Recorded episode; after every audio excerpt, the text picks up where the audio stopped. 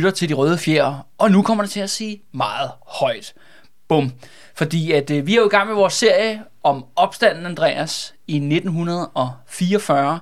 Og næste vi er nået til, det er, at modstandsbevægelsen, de går simpelthen i aktion og gennemfører deres to største og vigtigste sabotageaktioner under hele krigen. Mm-hmm. Spændende. Yes, og det, øh, vi skal tale om i dag, det er jo, øh, for først skal vi tale om, det er, stør, det er faktisk blevet kaldt Danmarks eneste øh, hvad hedder det, partisanangreb under, under 2. verdenskrig. Det er netop angrebet på Globus flyfabrik i Glostrup i øh, den 6. juni 1944. Og så øh, skal vi ud, eller vi har faktisk allerede været ude og lavet en rapportage om, da modstandsbevægelsen springer Riffelsyndikatet, altså Mærsks Riffelsyndikat, våbenfabrik i luften Lige præcis. i, i den 22. juni 1944. Ja. Og hvorfor siger du, at det er det eneste partisaner-angreb? Jamen det er fordi simpelthen, at modstandsbevægelsen kommer faktisk lidt ud af busken, øh, og simpelthen går til åben angreb i at storme en fabrik. Okay. Altså simpelthen øh, med maskingevær og håndgranater og alt muligt andet. Okay. Og, øh, og det kommer vi ind på, hvorfor det er så anderledes Ja. øh, i forhold til Riffelsyndikatet, som er måske en, vil sige, en, den største, den vigtigste, den mest sådan, ja, de springer jo fabrikken jo sky high, de jævner den med jorden, men det er på mange måder en meget mere Klassisk- tra- klassisk en sabotage. klassisk sabotageaktion, Ja. aktion, bare selvfølgelig skaleret voldsomt op Ja. til at passe til, at man kan rydde simpelthen en helt kæmpestor våbenfabrikskompleks øh, med jorden. Og de her, øh, og grunden til, at vi skal snakke om de her to sabotageaktioner, og, og, ligesom, og BOPAS, kan man sige, øh, sommersabotage, øh, som lige op til opstand, det er fordi, de er ret vigtige i forhold til, at tyskerne kommer til at svare ret voldsomt på dem, Ja. som modreaktion på de her sabotage, store, to store sabotageaktioner. Og tyskernes modtager, som vi kommer til at snakke om i næste episode, mm-hmm. det er jo det, der faktisk er de facto med til at udløse. Ja. Det er med til at, frem, Opstand. at fremprovokere den her... Ja, opstanden. ja, lige præcis. Men jeg tænker ligesom, vi Så det her, det er forspillet. Ja, ja, men det er jo ligesom, vi skal jo starte med begyndelsen og ligesom Præcis. at forstå tingene i deres rækkefølge, i deres kronologi, og der er de her sabotageaktioner er vigtige, og de er jo kæmpe store. Altså det skal siges jo, da Riffelsyndikatet springer i luften, det var noget, man kunne høre over hele København. Ekspl- Eksplosionen var gigantisk, øh, røgskyen var simpelthen sky high, og alle ruderne stod og rystede hele byen, ikke, da det, mm-hmm. det øh, sprang i luften, for de brugte jo altså 400, ki- øh, 400 kilo sprængstof Ja. til fabrikken med, med jorden. Men det kommer vi til. Det har vi været ude at lave en live rapport, eller ikke en live, vi har ude at lave en, en real life, En real life rapport, rapportage. rapportage fra, ja. Så det, øh, det, det, hvad kan man sige, det kommer der mere om øh, senere. Men for det første, Andreas, altså nu er jo, jo modstandsbevægelsen og især BOPA jo, de er jo de, de største og de bedste i, under, under 2. verdenskrig. Men det sjove er jo hele ordet øh, bevægelse. Det er jo svært at kalde det en bevægelse, fordi der er, øh, der er jo kun tale faktisk om et par tusind medlemmer mm. på landsplan. Mm. Øh, Der kommer selvfølgelig flere, jo længere krigen går, men det bare lidt sjovt i forhold til, når man kalder, snakker om modstandsbevægelsen, som den her store, brede bevægelse, der, er- der krigen slutter 5. maj 45, siger man, at der er øh, 50.000 mand i modstandsbevægelsen. Men det er jo nok også en refleksion af det, der hedder de sidste dages hellige, som mm. er dem, der når lige at melde sig ind med røvet, ja. røven i vandskorben. Ja. Men hvis vi kigger på den hårde kerne, altså dem, der virkelig er ude med guns og bomber og håndgranater i sommer 1944, så er der måske et par tusind over ja. landsplan. Men det er også det, vi snakkede om i forhold til øh, Augustoprøret. At, øh, at da vi havde, der i 43, inden øh, Augustoprøret, der var, øh, der var modstandsbevægelsen også inden der sådan lidt sådan en fringe. Ja, Øh, øh, den var måske kun et par hundrede, faktisk. Ja, Ja, og øh, måske hvor- lige under 1000, ikke? Og hvor øh, så vidt jeg kunne forstå, at mange normale mennesker også så til dem lidt sådan lidt, lidt med, med et græns skepsis også. Ja. Men at det er først ligesom efter 43, der er augustoprøret, at, at vi rent faktisk ser, at modstandsbevægelsen begynder at, øh, hvad skal man sige, øh, stemningen til dem begynder at blive øh, mere positiv. Det er, det er sjovt, det der, at det, det, det, er, de bliver kaldt en bevægelse, men det er jo en forholdsvis lille del af, ja, øh, hvad skal man sige, af modstanden af, imod... af alle danskere, eller Ja. hvad man siger, ikke? Eller Ja. ja. befolkningen. Præcis, generelt, og som vi kommer også til at, og som vi jeg synes, vi dækkede før i vores tidligere serie, men som vi også kommer til at, en af hovedpointerne med den her, det er jo det her med, hvordan at, at det, der virkelig rykker på begivenhederne, det er jo ikke, at du har 100 eller 1000 øh, bopafolk, der render rundt og springer ting i luften. Det er jo lige præcis, når kan man sige, det store flertal af normale mennesker, mm. At de kaster sig ind i politisk kamp. Øh, så det er, også det, det er jo den rigtige bevægelse. Men det er også, det er også min hovedpoint, det er, fordi at, grund til, at jeg lige taler om det her jo, det er fordi, at når vi bevæger os videre i vores serie her, Andreas, så vil du jo se jo 100.000 vis Ja. af folk i aktion, på den ene og på den anden måde. Og det er bare meget sådan sjovt i forhold til kontrasten, fordi netop historien om besættelsen, det bliver jo netop, at modstandsbevægelsen er heltene. Og der er jo også mange heroiske individer, mm. bestemt i modstandsbevægelsen, der med livet som indsats kæmper.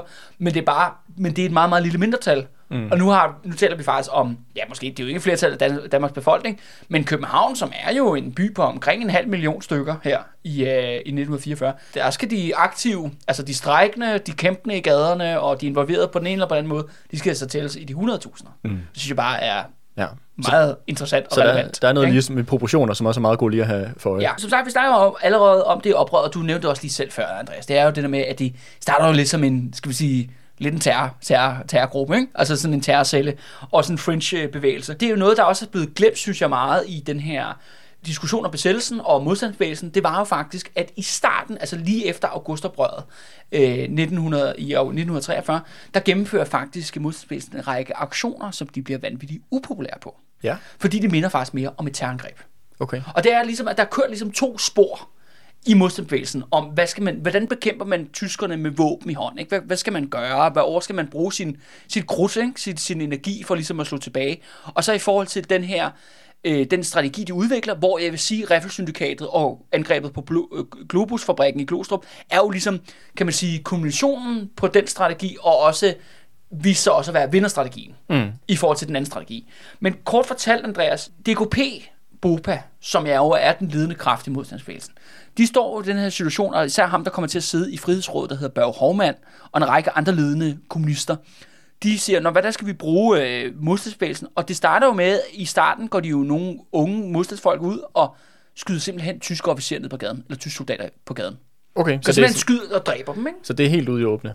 Ja, fuldstændig. Altså sådan så tilbage mod besættelsesmagten. Så vi taler om, om et mor på en tilfældig soldat. Mm. F. Det er simpelthen target of opportunity, ikke? Mm. Men det bliver simpelthen også værre end det. Og der er blandt andet to angreb, som er sådan meget infamøse i modstandsbevægelsens historie. Det første øh, sker den 27. oktober 1943, og det er et, øh, ja, det er, det, det er faktisk det, man vil kalde et terrorangreb mod en, øh, en café, sådan en dansebar, der hedder Mokka, som ligger, eller som lå lige i starten af strøget, ja. Ved Rådspladsen. Ja. Der har ligget der, og det var sådan en populær dansebar, hvor folk kom ud, og jeg drak, øh, hvad hedder det, brændevin i weekenden og dansede. Og øh, fordi det er sådan en populær bar, så kom der også en del øh, normale tyske værnepligtige, altså tyske soldater i Danmark. Mm. Og nogle af dem havde også øh, deres kærester med, altså de her infamøse mm. tyskertøser Ja. og, øh, og andet. Og det gør simpelthen, at Bopa beslutter sig for, at de, eller en, en fyr i Bopa, øh, han beslutter sig for at bombe den her café Okay.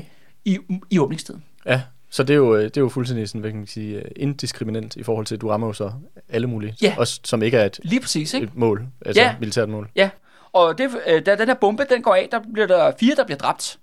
Der er kun vist to af dem, der er tyskere, ikke? Og så er der over øh, 40 såret. Okay. Altså, vi taler jo om altså, definitionen af et terrorangreb, og det er jo sådan lidt sjovt, at nu tænker vi jo modstandsbevægelsen, jamen, det er jo de danske patrioter, og det er jo sådan, de bliver fremstillet, men det her, det lugter jo lidt mere sådan af moderne terrorisme, mm. som vi kender det i dag for højre radikale, eller islamister, eller hvad det nu kan være, man har mm. hørt om i, i nyhederne, ikke? Der er lidt mere sådan snært af det. En anden ting er også, for eksempel, når... Øh, Og også, også det der med, at når du går efter bare sådan helt normale værnepligtige tyskere, for, for, så vidt jeg ved, når, som, når man er værnepligt, det er jo ikke, fordi de selv heller har valgt, at de vil indrulleres i den der her. Nej, men det er også det der med, at det er jo ikke et militært mål Nej. overhovedet. Det er en dansebar, og så er der jo nogen, der føler sig provokeret af i Bopa, at tyskerne kommer der med deres dates, deres mm. kærester. Ja. Så der er jo også det der had mod de danske kvinder, Ja, som ja, går med ja. tyskere. Der er også et element af det, ikke? Mm. Altså, at du begår sådan en terrorangreb, ikke? Ja. Ja, jeg forstår godt, at det ikke ligefrem nogen, der, noget, der giver dem et særligt højt sådan renommé. Nej, der er også i- grund til, at den her historie lidt er blevet talt ned efterfølgende. Ikke? Og så kommer der andet sabotageangreb, som er, kan man sige, er måske mere, når, end når sabotage ligesom går galt. Altså det der med, når man prøver ligesom at sabotere et blødere civil mål, så bliver der jo ligesom folk, der bliver caught in the crossfire, mm. når man ikke har tænkt over sin aktion. Og det sker så den 3. november 1943, hvor at, øh, man bomber simpelthen øh, en af Storbæltsfærgerne. Det er jo før Øres, øh, undskyld, Storebæltsbroen, Ja. så der er jo selvfølgelig med færgefart ja. mellem Sjælland og, og Fyn. Og der er en af de her, øh, ja, Storebæltsfærgen, der hedder Sjælland, og den bomber modstandsbevægelsen simpelthen. For ligesom at, øh, at stoppe transporten, gør det lidt sværere at komme frem og tilbage. Ikke? Mm. Men hvem er det, der bliver dræbt? Altså, Der er fire, der bliver dræbt af den her aktion. Det er alle sammen danskere, ingen tyskere. Tre af dem er øh, brandfolk. Okay. Altså Okay. simpelthen redningspersonale. Ja. Og yderligere så er der så simpelthen 19 såret. Hårdt såret. Ja. Okay, shit. Altså Det er jo ikke, igen... ligefrem, det er ikke ligefrem super heroisk. nej, nej, nej, igen. Eller, eller effektivt. I forhold, Nej. til, hvis du, I forhold til, jeg vil gætte på, at Bopa og, modstandsbevægelsen, deres eget selverklærede mål, det er jo at bekæmpe den nazistiske besættelsesmagt, kan jeg Ja. forestille mig jo. Ja, ja, lige præcis. Og det her, det virker jo enormt øh, kontraproduktivt. Også i forhold til, at det er jo også, man ser historien, at ofte sådan nogle terroraktioner som sådan noget her, det er jo ligesom også med til at give overmagten en undskyldning for at skrue op for undertrykkelsen. Øh, og de også ligesom kan, kan spille på det der i offentligheden jo. Ja. Fordi at, okay, hvad, hvad er modstandsbevægelsen? Jamen, det er nogen, der går og pumper infrastruktur, og, og, og, og hvor normale mennesker bliver dræbt. Jamen, det er jo også ligesom noget, du kan bruge til ligesom at retfærdiggøre, jamen vi så er vi nødt til at hvad skal man sige, yderligere skærpe på øh, udgangsforbud, eller hvad det nu måtte være, Ja. altså for at, at, at skabe endnu hårdere kontrol med, med samfundet. Altså, når vi kigger ud i Europa, så er det jo med båd og brand. Ikke? Og det, du har jo alt fra i Norge, hvor det er sådan her, hvis en tysk soldat bliver dræbt i Norge, så skyder man 10 norske gisler. Mm. Og det gjorde man også mm. i Norge. Og det bliver jo endda værre end det. Jo længere østpå du kommer, jo værre bliver det. Ja, ja, ja. Altså det grælste eksempel, det er jo simpelthen Hvide Rusland, hvor man dræber jo hele landsbyer på, som reaktion på, en tysk soldat bliver såret. Mm. Altså simpelthen massakre, man rydder, man simpelthen nærmest gør området mennesketomme jo på Østfronten, fordi de bare dræber, dræber, dræber, massakre, massakre. Men det er jo ikke det, der sker i Danmark. På trods af, at Boba jo egentlig sådan set starter også, også skal jeg også sige, det er også de borgerlige, er selvfølgelig også lidt med på den, på den fløj der med at skyde tilfældige tyskere ned. Tyskerne reagerer faktisk ikke på de her tilfældige drab Okay. af tyske soldater. Og det er på grund af den her Danmarks Nazi-alliance. Altså alliancen med Nazi-Tyskland. Ting under den danske besættelse øh, minder om det, man ser i andre lande, og så overhovedet ikke. Mm. Blandt, og det er tit, der faktisk handler om tyskernes reaktion på, hvad der sker. Fordi du har sådan en tilfældig modstandsmand, der går op og skyder en eller anden tilfældig tysk soldat på strøget i Odense eller København, og så reagerer de ikke. Og det, det faktisk sker jo, er, at de så lader det danske politi efterforske det, og da modstandsbevægelsen i starten er ret upopulær på grund af sådan nogle her angreb, mm. så bliver de jo også angivet. Mm. Eller folk giver informationer til politiet, og så bliver det jo knaldet jo. Mm. Og bliver de spillet i fængsel, ikke? Mm. Men det sjove er jo så, at i, i starten jo... Så, bliver- det, så, er det, så, den, så er det faktisk den danske stat, der selv er med til at optravle de her... Og de er meget bedre, og det skal siges, i starten er de jo ret så effektive Ja. til at nedkæmpe modstandsbevægelsen, hver gang den altså popper op. Ikke? Ja. Men, men det er jo det der med, at modstandsbevægelsen jo, altså modstandsmand holder jo ikke særlig længe. Jeg tror nok gennemsnitlig øh, levetiden er tre måneder. I, Eller vel ikke levetiden. nej, nej, jeg mener altså tid, aktiv tiden, Ja. ja. før man enten bliver nødt til at stikke af til Sverige, den kan man sige har den unikke mulighed som modstandsmand under krigen, eller man bliver simpelthen taget til fange. Mm. Men selv, øh, det er jo først der med august 1943, at tyskerne begynder at henrette jo, Mm. øh, hvad hedder det, sabotører. Ja. Så i starten, altså dem, der bliver knaldet før den her infamøse dato, 29. august 1943, de får altså lov til, at at de øh, ender i fængsel. Nogle af dem ender så også senere i koncentrationslejre, skal det siges. Det er lidt mærkeligt, fordi Vesttyskland er jo forfærdeligt terrorregime, men de tager faktisk med fløjlshandsker i forhold til, hvordan de reagerer andre steder. Mm. Men det giver også meget god mening i forhold til, at det med det hele toppen af det danske samfund er mere deres samarbejdspartnere. Ja. End, der, øh, end, end tilfældet er jo i Østeuropa, hvor Ja. ja. det jo er fuldstændig benhård besættelse af en tidligere... Ja, er folkemorderisk øh, kamp, ikke? altså til, til døden. Ikke? Ja, Altså, ja, præcis. Ja. Så, ja. det, så det, er også, det er også en anden dynamik, vi ser, og en anden, hvad skal man sige, øh, nogle andre øh, interesser, der, er- der er på spil, i forhold til, at nazisterne kunne forestille mig også gerne vil have et godt forhold til øh, toppen af det danske samfund, som jo også heller ikke har interesse i, at det bliver for... Øh, altså, hvis de kan selv klare det øh, Ja. ja. med deres egne organer, deres egne øh, institutioner og sådan noget, så er det sikkert øh, den, også for deres set den, den, den fordelagtige måde at gøre det på.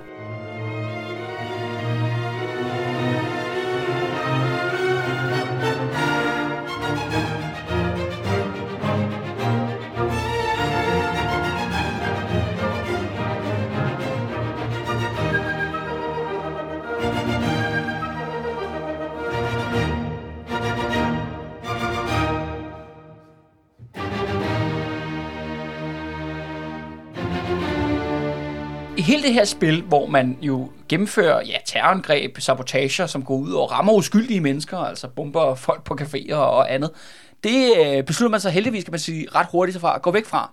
Og så prøver man en anden strategi. Og det bliver til det, du nok, og som lytter nok kender, som er det der den klassiske, jeg har lyst til at kalde den, den klassiske industrisabotage. Mm-hmm. Det kan være, at du måske har hørt om det i folkeskolen eller gymnasiet eller whatever. Jo, ikke? lidt, Ja. ja, den store diskussion har jo været lige siden besættelsen, hvor effektiv den her industrisabotage er. Mm-hmm. Altså i forhold til krigsindsatsen. Altså det med, var den betød den overhovedet noget? Havde det nogen som helst effekt på tyskernes øh, krigsindsats forskellige steder? Øh, og det kan man jo diskutere, det er jo en langvarig debat, øh, men jeg tror, jeg vil vælge at lægge snittet lidt anderledes, Andreas. Okay. Jeg tror, at man skal se industrisabotagen som en politisk aktion. Eller der er en stort politisk dimension i den her måde at føre sabotage på. For det, der sker, er jo, at modstandsbevægelsen og Boba især jo, de indser jo ligesom, jamen, det er jo alle i eliten, der er med til er med i alliancen. De er med i samarbejdspolitikken på den ene eller på den anden måde. De producerer alle sammen for tyskerne. Så det, det handler om jo, det er jo at gå efter dem. Ja. Det handler jo om at sende et signal om, at vi går efter jer. Ja. Men vi gør det også på den mindst, altså kan man sige, det er jo noget med at springe bygninger i luften og maskiner, hvad hedder det, Fabrikker og andet. Ja, fabrikker øh, og det udstyr, man bruger i fabrikkerne. Men det, det skal helst ikke koste nogen menneskeliv øh, overhovedet. Og det er noget, man i høj grad man kommer til at gøre med de ansatte. ja. Altså Det, samar- det, samarbejde. Ja, det bliver simpelthen ja. nø, altså, nøglen til succes for modstandsbevægelsen. Det er, at de simpelthen får de ansatte på de her forskellige fabrikker. Vinder dem over politisk Ja, til, at de skal gå med de i det her. De skal være med ja. til at hjælpe modstandsbevægelsen, altså åbne dørene, ja. smule dem ind, smule sprængstof ind, gør alt muligt for ligesom at gennemføre de her sabotageaktioner. Ja. Og det er jo meget grineren, Andreas. Altså, jeg ved ikke med dig, men jeg har i hvert fald prøvet at have haft et job, at, øh, eller et par jobs, vil jeg sige, gennem mit liv, hvor hvis der var kommet nogen ind og sagt, ved du hvad, i dag springer vi din arbejdsplads i luften. Der kan det godt være, at måske jeg havde hjulpet dem, ikke? Altså i forhold, i forhold til ens, hvad hedder det, arbejdsrelation til ens, øh, til ens chefer. Øh, og hvad hedder det, ingen nævnt, ingen glemt, eller hvad man siger, ikke? Øhm, og det, det har noget at gøre med, at mange af de her folk, der arbejder på øh, de her fabrikker, de ved jo godt, at de arbejder for tyskerne. Mm. Det er, for, for, det, er ikke nogen hemmelighed. Ja, altså, altså med sådan som Riffelsyndikatet. Du producerer våben, der begår til den tyske krigsindsats. Ja. Det er sådan rimelig tydeligt. Og den der Globus, det er jo fly, øh, flydele Ja. til den tyske kampfly. Ikke? Altså, Ja. det, er, det er jo rimelig klart, hvad, hvad fanden der foregår, foregår der. Det er ligesom en ting. Det andet er, og som vi taler om helt tilbage jo i oprøret, det er jo, at da besættelsen starter, og samarbejdspolitikken bliver vedtaget, samarbejdsregeringen bliver dannet, der er det jo Venstre og konservativs krav er, at de arbejdernes øh, arbejdsforhold og lønninger jo skal jo skrue 20 år tilbage. Mm. De, de mister jo alt, hvad de har erobret siden 1920 jo, Mm. da besættelsen kommer 9. april 1940. Øhm, At det bliver banket ned. det bliver banket ned. Så folk har dårlige lønninger, og det er dårligere forhold. Ja. Altså de, men der er så altså et andet grinerende element, det er, at der er fuld beskæftigelse. At, fordi på grund af, at øh, Danmark er så velintegreret i den tyske krigsindustri. Ja, men er det ikke også, at, man også, at folk, der for eksempel er arbejdsløse, de også bliver sendt til Tyskland Ja, for at jeg, arbejde? jeg er presset ud, men, men, der, men der, er simpelthen, der er simpelthen et krav på arbejdskraft alle mulige steder. Hmm. Så på, på den ene side skal man sige, du har en situation, hvor at du arbejder for tyskerne, du har dårlige forhold på din arbejdsplads, og det er relativt nemt at komme ud og finde noget andet. Mm. Men du arbejder så stadigvæk for tyskerne. Mm. Og i, eller i mange, altså igennem forskellige led, forstår du, hvad jeg mener. Men, Jo, jo. men det forstår men det skaber sådan en sjov situation, hvor at man netop, hvis som arbejder siger, at okay, jeg bomber min, er med til at bombe min arbejdsplads, jeg mister faktisk ikke så meget personligt. Mm. Du kan få et andet job. Ja, lige præcis. Ikke? Altså et, et andet sted. Ikke? Altså, og så er det måske at lave bunkers på den jyske vestkyst, eller hvad, hvad det nu måtte kan være. være. Ja, ja. Det er bare at forstå det der, men for deres sådan perspektiv, når de her unge fyre med, vå- med våben og håndgranater dukker op, ikke? og så siger, Ja. ja. du, hvad, kan, du ikke lige hjælpe mig Ja, ja, ja, med ja. at springe det her i luften? Øh, Når man kigger sådan tilbage, at så virker det jo, om det har været bevidst politisk valg, at de har fokuseret sadlet om, så er det i hvert fald, øh, så er det i hvert fald virker det til, at det har haft en tilsigtet effekt. Ja. Altså, at du har gået fra at være den her sådan lidt suspekte fringe-gruppe i samfundet, til at rent faktisk være noget, som der har vagt sympati blandt befolkningen. Ja. Og at, at du har været i stand til faktisk at vinde normale mennesker, normale arbejdere over politisk til, at de skal hjælpe modstandsbevægelsen, Ja. i stedet for at angive dig. Ja, ja, lige altså, præcis. det, det, virker jo, det virker jo som om, at de har, øh, om det er bevidst eller ej, så er de i hvert fald ramt ind på en kurs, som er noget mere frugtbar, end det, de havde gang med tidligere. Men det her er bare, grunden til, at jeg bringer det her op, Andreas, det er fordi, at der er jo netop sådan en, der er aldrig nogen, der rigtig, rigtig forklarer det rigtig godt, fordi alle de her virksomheder, der producerer for tyskerne, det er jo selvfølgelig dansk ejet virksomheder. Hvor at, ja, Mærsk er selvfølgelig den største, øhm, og stadigvæk mest kendte den dag i dag, men du har jo alle med. Du har Novo Nordisk, ikke? du har Eiffel Schmidt, ikke? du har også J. Lauritsen. Ikke? Altså alle de tunge drenge, der er noget i dansk industri i den her periode, de er involveret i det her. Når modstandsbevægelsen beslutter, at den her fabrik skal bombes, det første, de prøver, er at få kontakt til arbejderne. Ja. For simpelthen til at hjælpe dem. Altså simpelthen finde ud af, hvor de bor henne. Møde dem på deres lokale bar. Eller mm. falde i snak med dem på den ene eller på den anden måde. Og som besættelsen skrider frem jo, så ansætter rigtig mange af de her øh, fabrikker, ansætter jo vagter. Altså danske vagter til at beskytte mod sabotage. Men mange af de her vagter gider sgu ikke ofre deres liv Nej, for en eller anden, ja, de vil godt have jobbet, men, men de har sgu ikke tænkt sig at skyde modstandsmanden ned, eller, eller, eller ofre sit liv for, for den tyske man kan krigsindsats. sige, de er ikke, de er ikke super motiveret. Nej, det er ikke så motiveret. så, så, når mod, så modstandsbevægelsen kan også få flip mange af dem, og det er jo endnu nemmere, fordi de har både våben og nøgler til alle døre i bygningen. Ikke? Ja, ja. Klassiske stereotype eksempel, det er, at modstandsbevægelsen de får en kontakt indenfor, de beslutter, at det er den her dato, så kommer de ind, bliver lukket ind af bagindgang af en eller anden arbejder eller vagt, og så kommer de ind og siger, hvad så drenge? I får lidt tidligere fri i dag, ikke? Nå, hey, og folk, øh, så er der high fives all around, ikke? Og så går modstandsbevægelsen rundt og sætter deres bomber Placerer på. noget sprængstof. Ja, ja, og så sætter de på en timer, Og så, øh, og så går de derfra, og så mens de går derfra, så råber de så ud i de gader, eller hvor fabrikken er, så råber de til folk, der kommer bomber, ikke? der kommer eksplosioner. Og det gør de jo så, at for at, øh, at folk, øh, der bor omkring de fabrikker, mange af dem er jo her på Nørrebro, hvor vi to optager for eksempel, mm. det er så folk ikke får smadret deres ruder.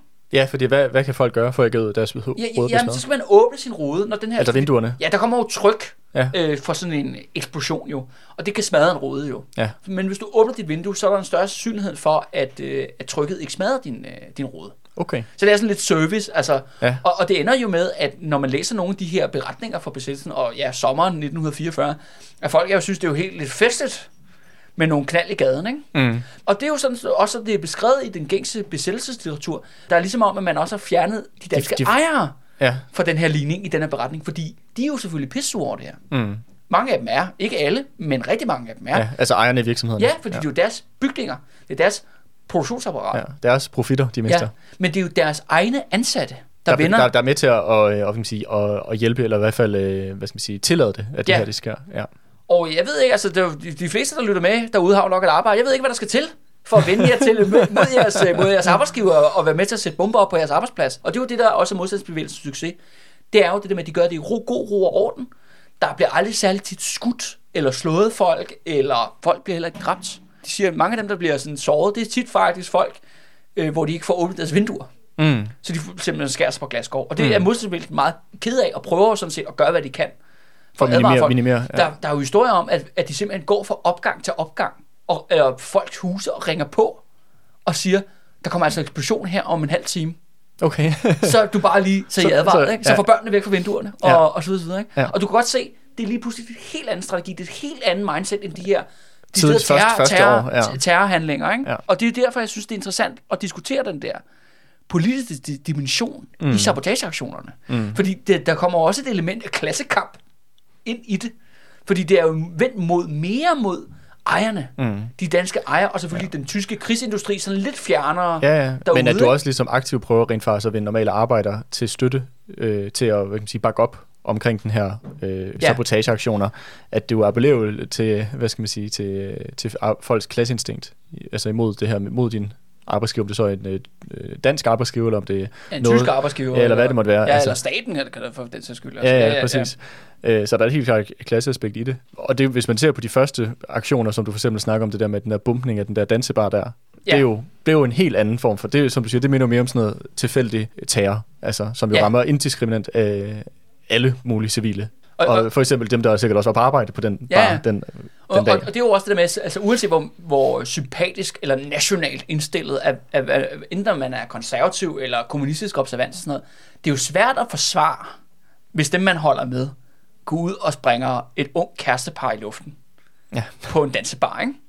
Den, den, er, den er svær at sælge, ikke? Det er svært, det er svært at, øh, at, at, at, at ligesom se forbindelsen mellem det, og så bekæmpelse af den her besættelsesmagt. Ja, ja lige præcis. Ja. Ikke? Og det er derfor den her øh, industrisabotage-strategien, igen jo diskussion er, om det har haft en stor militær effekt. Jeg tror bestemt bumpning af Reflexsyndikatet og Globus har haft en eller anden form for militær effekt. Men i forhold til, hvor sådan effektivt det var sådan i ren produktionsenhed, det kan man diskutere frem og tilbage. Jeg tror ikke, debatten langt fra er slut. Den har i hvert fald mm. kørt lige siden øh, 5. maj 1945.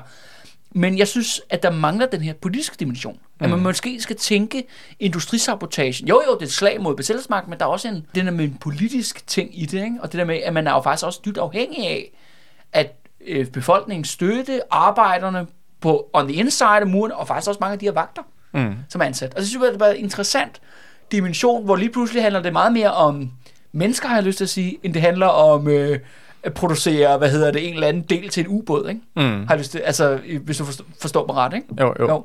Det er måske det, egentlig kampen handler om.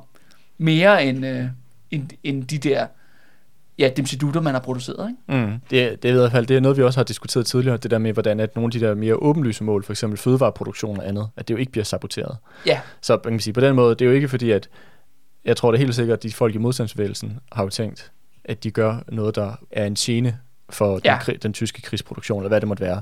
Og det her har det sikkert også været et eller andet omfang. Men hvis de vir- virkelig skulle ramme der, hvor det gjorde ondt, så var det jo fødevareproduktion. og det er jo så det, det, næste, vil bringe op, Andreas, indtil vi går til aktionen mod øh, Globus i, øh, i Glostrup der. Det er jo netop det med landbruget, fordi det er jo påfaldende fraværende som sabotagemål. Og som jeg i hvert fald har forstået det, Andreas, så er det simpelthen et offer til Folkefronten, Ja. som vi talte om i sidste afsnit. Ja. At det der med, at Frihedsrådet er en folkefront imellem, ja, nogle meget venstreorienterede øh, kommunister, er mest af stalinistisk observans, og så de her højrefløjsfolk. Ja, de er borgerlige. Og der er også noget, kan man sige, element i det, at man måske vil jo have et større clash, hvis, øh, det skal jo siges jo, at den danske modstandsbevægelse er jo meget et byfænomen. Ja. Den er ikke stærkt præsenteret på landet, eller blandt folk fra landbrugssamfundet. Det er meget noget, der foregår i København og Ja, de store arbejder, byer. arbejdercentrene. Ja, ja, lige præcis. Ja. Øh, men det der med, så skulle arbejdere jo, eller hvis man er på modstandsbevægelsen, unge arbejdere, mænd, tage ud på landet og brænde lader af, eller jeg ved ikke, bombe høns, eller... Ja, sabotere, jeg ved ikke, om der er hedder det, øh, tog, Ja, det er jo nok det, eller der hvad er mest, mest, mest Altså, oplagt. ja. Men det er så interessant, og det er jo noget, der meget foregår i Jylland, mm. øh, den her jernbanesabotage. Men de lader jo fødevaretransporterne gå, og prøver at ramme mere sådan tyske militærtog. Mm. De ved, de, kan, de har altså rimelig god information. DSB er, der er mange medarbejdere i DSB, der fortæller ja. Dem, hvad, hvornår hvad kører og sådan noget. Ikke? Mm. Øh, så det ved de godt, men de lader ligesom de her øh, landbrugsting gå. Det, forstår man, når du laver industrisabotage, dem, der lider mest under det, det er jo de her storkapitalister. Ja. Ejerne af virksomheder. Mærsk for eksempel. Mærsk for eksempel. Arnold Mærsk. Det er ham, der, det er ham, der betaler en eller anden form for økonomisk pris Mm. for det her. Men når det er landbruget, der har du jo alt fra nogle meget store gård, men du har også mange husmænd stadigvæk på daværende tidspunkt i 40'erne. Så lige pludselig bliver det, blive upopulær. Men det interessante er jo så her, Andreas, det er jo, at det der er traditionelt landbrugssamfunds politiske repræsentanter, altså det radikale venstre og partiet venstre, ingen af dem var i modstandsbevægelsen. Nej. Så det er også det der, apropos vi snakkede om det der med, at man folkefrontsofferet, at det kan blive sådan mærkeligt eller absurd, hvad man skal gå med til. Og det er også det med, at man prøver at please en gruppe, som ikke er med i modstandskampen. Ja, det er det. Du prøver De ligesom har at- ingen repræsentanter. Der, find, Nej. der findes ikke venstregrupper under besættelsen. Der findes ikke radikale Nej. modstandsfolk. Nej. Jeg ved godt, det findes i Matador, men det er historieforfalskning. det har altså ikke noget at gøre med, hvordan det var i virkeligheden. Ja, så det er sådan enten, enten er de konservative, Ja. eller også er de venstreorienterede. Ja. Du laver ligesom nogle ofre til nogle... Og så er der selvfølgelig, hvad hedder det, Frode, som er socialdemokrat. Ja, Ja, så der er men, lige en. men, ikke? men det er rigtigt der med, at du laver ligesom, at den kommunistiske del af af ja, bevægelsen her, laver ligesom nogle øh, indrømmelser til nogle, nogle grupperinger, til nogle politiske tendenser, som sådan set ikke engang er til stede. ja, det er det. Altså, det, og på den måde begrænser sit, sit program og sine aktiviteter. Det virker jo absurd. Altså, det gør meget klart, at når det danske landbrug, altså alle det, øh, som den danske befolkning ikke selv, kan man sige, spiser, at alt det, der bliver ligesom kommer, er på vej ud af landet, altså på vej mod Tyskland, at det er jo, det er jo nemt at spille Kål Høne her, 80 år øh, efter, men for mig vil det virke jo oplagt at springe de tog i luften, Mm. der er fyldt med, med gris og med smør og hvad det nu ellers er, når det er på vej mod, øh, mod Tyskland. Ikke? Mm. Men de får altså lov til at køre fripas. Eller, Og- ja. eller at man får nogle de folk, der arbejder, for eksempel de her DSB-folk, der er folk, der arbejder indenfor, til at, øh, at selv være med til at, at stoppe produktionen eller transporten af den ene eller anden Ja. måde, uden at man nødvendigvis behøver at springe det i luften. Men det er jo klart nok, hvis man har haft den her strategi, så har man jo gjort en række landbrugsfolk, altså landmænd, sure jo. Mm. Fordi så vil de jo miste profit, ikke? Ja. Og det er jo lige så snart, at når, og det er jo trods alt et bredere lag end de her industriejere, Mm. der ejer de her fabrikker i byerne, ja. ikke? Men samtidig vil jeg sige, at der er også stor forskel på, om er det en eller anden stor godsejer eller stor landmand, Ja, ja. eller er det de der små husmænd, fordi at jeg, vil, jeg kunne forestille mig, ligesom at arbejderklassens forhold også blev ligesom banket i bund under 2. verdenskrig, kunne jeg også forestille mig, at det heller ikke nødvendigvis var en, øh, en øh, super fed tid for alle på landet, uanset Nej, nej, nej. rang. Altså, jeg tror da bestemt, landarbejderne har nok ikke haft så meget at råbe hurra for, vel? Nej, præcis. Øh, men det er jo klart, at rigtig mange bondemænd, de tjente altså boksen, ikke? Ja. Altså under 2. verdenskrig. Og det skal man også huske, det der med, at de formår jo at sætte deres egen produktion op. Mm. Altså til Tyskland under hele krigen, ikke? Og det kan tyskerne jo ikke befale Mm. med bagnetter. Især hvis de for eksempel i landbruget havde besluttet sig for at arbejde dårligere og mere ineffektivt, Mm. når de leverede til tyskerne.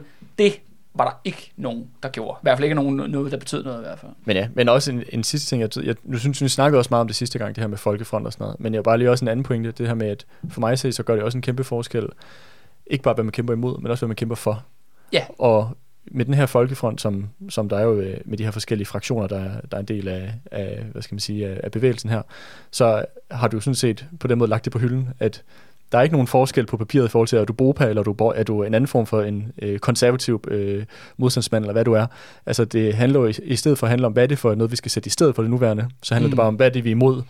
Øh, Ja. Og det gør også, det udvisker de her forskelle, og gør det sværere at se, hvad, hvorfor skulle jeg have større sympati til for eksempel kommunisterne, eller, eller til de konservative, eller hvad det var. Du på den måde, så udvisker du også de politiske forskelligheder Ja. øh, fuldstændig. Og de jo øh, saboterer sig selv, altså saboterer sin egen modstandskamp i at gøre den så effektiv for muligt. Altså hvis det handler om at ramme tyskerne, Ja, ja. så handler det om fødevarene. Men der laver man jo et offer på den her folkefrontsalter til en borgerlig gruppering, som ikke engang er med i Ja. folkefronten. Det, forstår man det? er Derfor, ja. Jeg synes, det er sådan, det er sådan en mærkelig absurd tankegang. Jeg tror måske, det har givet god mening, hvis man var i tiden, men det er meget svært for mig. Det er jeg ikke engang sikker på, det havde. men det, det, det, det frihedsrådet beslutter jo. Ja, det kan godt være, at du siger, at det er det, de besluttede. Men det er jo ikke engang dem, der besluttede det. Det er jo nogen, som Stalin har besluttet over i Moskva. Ja, nå, ja, ja, altså, nå, ja det er rigtigt, ja. så- Men, men de skulle i hvert fald her on the ground i Danmark. i skulle dem, efterleve det. Ja, ja, de skulle efterleve det. Enforce Ja, det, ikke? ja. Give beskeden videre ud, ikke? Præcis. Ja, og derfor bliver der så fokus på den her industrisabotage, som jo ikke, jeg vil ikke sige, den er fuldstændig, jeg synes faktisk, den er vigtig, og den er ikke ligegyldigt, men jeg tror, det er mere er, er politisk, mm. jeg tror, den er vigtig, end den, det materielle, fordi hvis det handlede om det materielle, jamen, så skulle man jo gå efter, ja, fødevarene, som Ja. sagt. Ikke?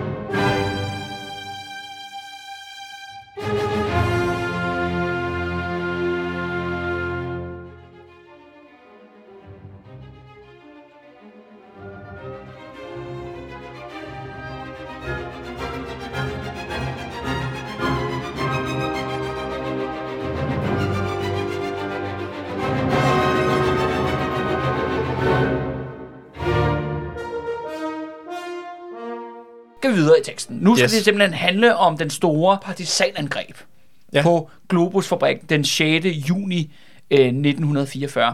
Og det er selvfølgelig, og det er jo det der med de helt store aktioner, ligesom også Revolutionssyndikatet, er selvfølgelig et BOPA-aktion. Og den her beretning, der har jeg fra en fyr, der hedder Jørgen Jespersen, mm-hmm. som var med i den her aktion BOPA-mand. Den her fabrik, den ligger ja, lige bag ved det, der hedder ja, Estrups Vestvolden som går, altså, som er grænsen mellem Glostrup og Brøndby. Det er derude, hvor jeg er fra. Så jeg, jeg kender det som egen baghånd. Jeg ved godt, du ser lidt fjern på, på, på mig. Men, Ja, jeg, har, men, jeg tror ikke, jeg har været der. Nej, nej, nej, det er også fair nok. I dag er der, i- selv den dag i dag, er det lidt et kedeligt industrikvarter og sådan nogle ting. Øh, lige ved, ved, hedder det, ved ringvejen rundt om, øh, om, om København. Okay. Men der lå den her øh, øh, Globus-fabrik. Det, oprindeligt var det en cykelfabrik.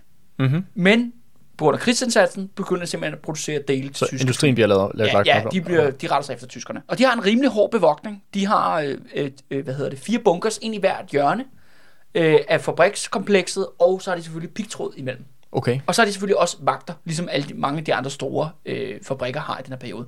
Men det der, det, der er afgørende med Globus-fabrikken, det er, at alle vagterne kommer fra et dansk nazistisk korps, der hedder Sommer, Sommerkorpset. Sommerkorpset? Ja, det er navnet efter deres øh, leder, kan man sige, eller deres kommandør. Han hedder Sommer, ikke? Okay. Og de her folk, det er simpelthen, det er tidligere, mange af dem er tidligere frivillige for Frikorps Danmark. Altså, de har været i kamp på Østfronten. Mm-hmm. Så de er sådan rimelig hardcore. De er politisk højre, højre radikale folk, alle ja. sammen, af mere eller mindre grad. Og mange af dem, de har været en tur på Østfront og slås der, fundet ud af, at det var ikke særlig sjovt, fordi at det, det er jo en blodig affære at, at deltage derovre. Så mange af dem er ligesom kommet tilbage igen, men er ligesom blevet, kan man sige, i miljøet og lidt efter et lidt federe job, hvor der ikke er lige så mange risici. Mm. Og derfor har de taget det her, ja, kommet i det her sommerkorps, som er øh, ja, et korps, som, som forsyner virksomheder mm. med Pol- pålidelige- pålidelige, politiske ja. pålidelige vagter. Ja. Så det er jo måske heller ikke den letteste øh, arbejdsplads at infiltrere. Nej, og det er jo også det, der er Bobas problem. Det, det er jo det med alle de andre aktioner, de gennemfører. Det er jo altid det med, at de får nogle arbejdere on the inside, eller de får nogle af vagterne. Det lykkes, det kan de ikke på Globus. Mm. Fordi det simpelthen er en udvalg, og simpelthen også mange arbejdere, der er højreorienteret, eller er, er meget sådan, hvad kan man kalde det, socialdemokratisk. Ikke? Altså sådan, de vil ikke være med til, til noget med modstandsbevægelsen og Boba. Ja. Ikke? De er ligesom dedikeret til samarbejdspolitikken. Ja, lige præcis. Ja. Ikke? Og det gør simpelthen, at Boba de vælger simpelthen at tænke ud af boksen, og siger, nu gør vi noget, vi aldrig plejer at gøre. Vi angriber simpelthen Globus åbent i en militæraktion. Mm-hmm. Altså et angreb ved højlysdag med maskinpistoler og håndgranater. Ligesom i ude i alle de actionfilm, Ja. du nogensinde har set. Ikke? Det sker altså én gang for real Ja. under besættelsen. Og det kommer det jo den 6. øh, 6. juni, altså på D-dag faktisk, der de lander over i Normandiet. Ja. Og så har du så Revolsyndikatet, der kommer lidt senere på måneden. Og det er jo de her to store øh, aktioner. Og øh, de her Boba-folk, og især ham her, Jørgen, jo, de skal se, til at planlægge det. Meget sjovt. Øh, de vælger ligesom om, øh, det er ligesom, det er, sådan, det er en scene taget ud af det der Ocean Eleven, hvis du nogensinde har set det. Det er, hvor de skal lave sådan en heist. Ja. Det er noget med, hvor man har sådan en stort øh, blackboard, ikke? Og så Ja, begynder ja. man at, at tegne og sådan ja. noget. Og ikke? man sidder og sådan lidt øh, jammer lidt. Ja, ja, sådan, ja, så gør du det. Og, ja, ja, lige præcis. ikke? I'm uh, your son of a bitch, ikke? I'm Ja, in, ikke? Altså, ja, der er nogle til spydige kommentarer, Ja, ja, ja, ja, ja, der er og- en, der vælter ind ad døren, og sådan, øh, hvad sker der? Der er ikke noget, der sker uden mig. Og sådan. ja, lige, lige præcis. Og vi har brug for den her ekspert, eller? Ja, præcis. Og Jeg kender vi- lige den rigtige mand. Ja, ja, men problemet er, at han er blevet alkoholiker, så vi skal lige have ham ædru og så videre, så videre. Ja, ja, ja. Altså, ligesom det her film setup, ikke? Og det har de faktisk, det er Boba til den her aktion. For det første ved de, at fordi de skal storme militært, har de brug for rigtig mange mænd. Mm. De beslutter sig faktisk at gå med 100 Okay. 100 modstandsfolk. Der, hvor de planlægger det, det er hos øh, øh, KFUM, altså Kristelig Forening for Unge Mænd. Ja, som jo stadig eksisterer den dag. Ja, som, ja, som stadig eksisterer i dag. Så, øh, der, de havde simpelthen et soldaterhjem inde i Goddersgade, inde i Indreby, Ja. hvor at, øh, det der øh, brødrene, brødrene Priser har restaurant i dag, hvis der er nogen, der, hvis der er nogen, der har forteret det sted. Der har de simpelthen øh, planlæggende i dag, hvor de, sådan, de planlægger, hvad der skal ske.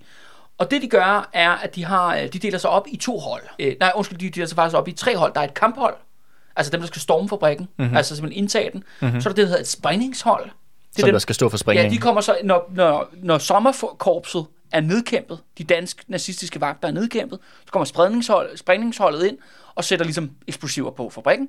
Og det sidste hold, det er det, der hedder dækningsholdet. Og dækningsholdet, de sætter simpelthen øh, maskingeværer op, og ligesom for at sørge for, at øh, hvis der kommer forstærkninger, tyskerne, hvis tyskerne kommer, Altså, vi er ligesom holdt i stand. ja, lige præcis. Ja. Og det skal siges, at den her Globusfabrik, den ligger lige ud til Roskildevej. Okay, og det, Altså- er jo, det er jo en stor indfalds. Ja, ja, stor ja, ja, hoved, ja, og hoved- det er øh, den dag i dag, at det er en hovedfærdselsår Ja, ja. når man skal ind til København. Selvfølgelig er der mindre trafik den her gang, men ikke desto mindre.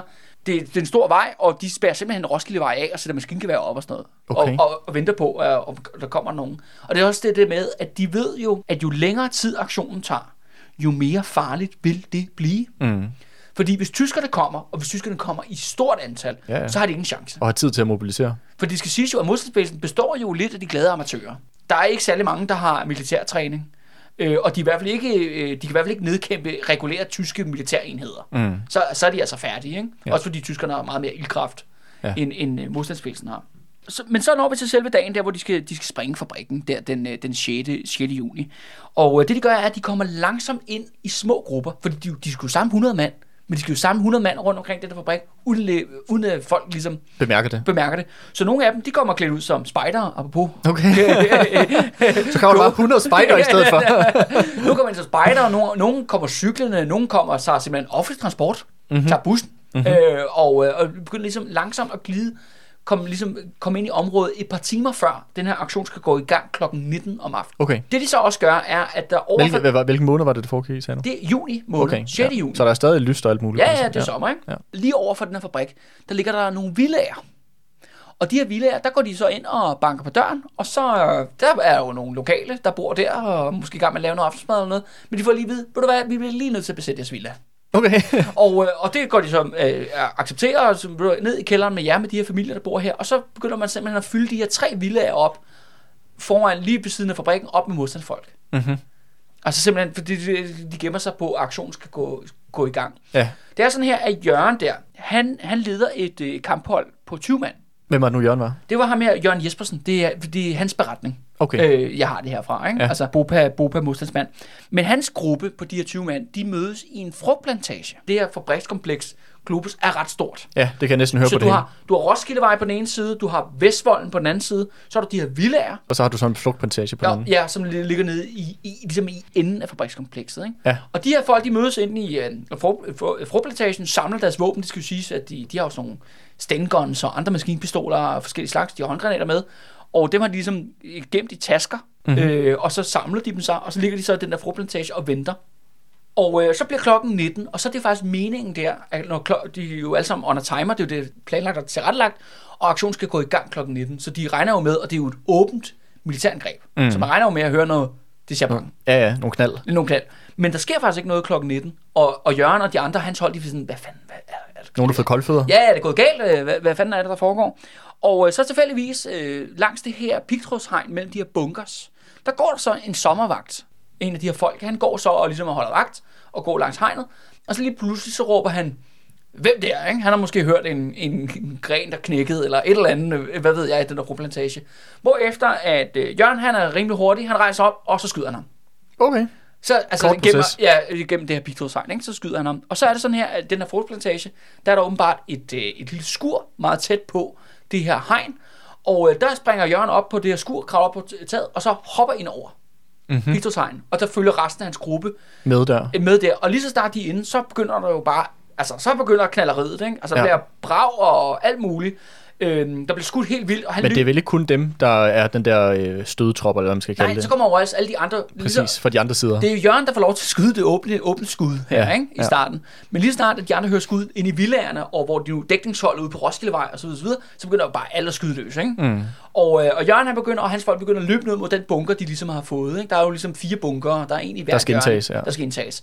Og han, sky, han tømmer bare sit, sit øh, maskingevær og løber mod den her bunker. Samtidig er der nogen, der stormer ind mod hovedbygningen, og der kaster en håndgranat ind i uh, selve Glo- Globusfabrikken. Ja. Og der kommer blandt andet ild i en, i en, øh, i en i øverste etage. Så det er meget, meget dramatisk, og der kommer Ja, også ild. Og, De, er, de ansatte, som der arbejder, er de gået hjem på det tidspunkt? Ja, ja men, men vagtholdet er der jo 24 timer i døgnet, ikke? Ja. Altså for ligesom, ja. fordi, ja, hvad, hvad nu hvis de kommer om natten, ikke? Ja. Og, og klipper sig gennem hegnet, ikke? Det er heller ikke så godt, ikke? Øh, så, nej, så det render der ude for åbningstid. Men da Jørgen, han, øh, han, ja, han løber ned til sin bunker, men finder ud af faktisk allerede, at den er allerede blevet indtaget Nå, af nogen. Der er nogen, der råber, lad være med at skyde Jørgen, ikke? Du, Okay. ja, ja, der, der han kommer ind. Og det skal også siges, at øh, de er jo alle sammen, nogle er i spejdertøj, og, og, og de, er jo, de har alle mulige forskellige civilt tøj på. Men det, de har aftalt, er, at de alle sammen har hvide tørklæder rundt om halsen. mm-hmm. Så de ligesom kan genkende hinanden, ikke? Altså, Ja, ja, ja, de ja. ja. plukker hinanden ned. Jeg kan godt lide den idé om, at der kommer 100 folk, der er alle klæ- klædt i civil, men som alle sammen har hvide tørklæder på. Ja, men det, dem, dem har de jo i lommen jo, og så Ja, tager de jo sammen. Ja, bare roligt. Så dumme er de heller ikke, vel? Og så er de ligesom indtaget området, og så samler de faktisk alle de her øh, sommerfolk. Altså de her sommerfolk, de lige så snart, at det ser meget højt bange, så puha, så... så Ja, så de overgiver sig. Ja, så stikker de lapperne i, i, i vejret. Og så kommer så øh, sprængningsholdet ind. Mm. Og de kommer faktisk kørende ind på et øh, par lastbiler, Mm-hmm. som de har stjålet. Og det skal siges, at der er jo meget, meget få biler jo i Danmark under besættelsen. Så det, Ja, og benzin er også rationeret, er det ja, ikke det er det. Så Ja. det er faktisk det, modstandsbevægelsen tit gør, det er, at de stjæler lige køretøj lige op til en aktion. Mm. Og så stjæler de det og bruger det til aktion, og så plejer de faktisk at stille det der, hvor de har fundet det. Okay, Så de afleverer ligesom tilbage. det, det, er, det er rigtig genbrug. Ja, fordi, men det er også det, der sker, fordi at øh, tyskere og andre vil jo tage deres nummerplader. ja, det er klart. Så de kan hurtigt kan finde dem igen, og så er det bedre at levere dem tilbage til den regulære ejer, som ikke ved, at hans bil har været med i en sabotage. Sabotageaktion, ja. Nej, så det, det, det, er ligesom det, der er, er ideen, ikke? Ja, ja, det er meget smart. De kommer kørende ind og begynder at sætte, øh, hvad hedder det, ja, eksplosiver på i fabrikskomplekset. Men nu er der allerede gået 25 minutter. Mm-hmm. Folk bliver mere nervøse, ikke? Og de kigger jo lidt ud på Roskilde Vej, ikke? Jamen, det har, sikkert, det har det sikkert også, øh, hvad kan man sige, det er, der, det er der lavet noget larm. Ja, ja, ja, hvor sindssygt, mand. Ja. Altså sådan en sommeraften, altså Ja. de har jo kastet håndgranater, og de har skudt med maskingevær, og Præcis. alt muligt. Og de bliver mere, og mere og mere nervøse, men der kommer ikke nogen tyskere. Men lige pludselig, så er der simpelthen en af de her øh, sommer, øh, sommervagter. Han, øh, han tager lige pludselig en pistol frem, som han har gemt under tøjet, og vil ja, skyde på modstandsfolk. Og øh, der skyder Jørgen ham. Okay, så nu har han ligesom i hvert fald skudt to. Ja, lige præcis. Altså Jørgen, han er, han er altså simpelthen manden derude og med, med klø skydefingeren, ikke? Mm. Nu er vi ikke færdige med det her, det her, det her, det her sabotageaktion nu, men er der mange, der, øh, der bliver dræbt? Ja, man kan sige, at der er i hvert fald to døde sabotagevagter nu. Og ja. Faktisk er det sådan her, at Jørgen og de andre i Bopa, de har netop diskuteret jo, de er jo mange Bopa-folk, de er 100 mand sammen. De plejer jo aldrig at være så mange sammen på samme, mm. På samme tidspunkt. Og, øh, og de har faktisk aftalt, inden aktionen gik i gang, at de ville henrette alle de her sommerfolk.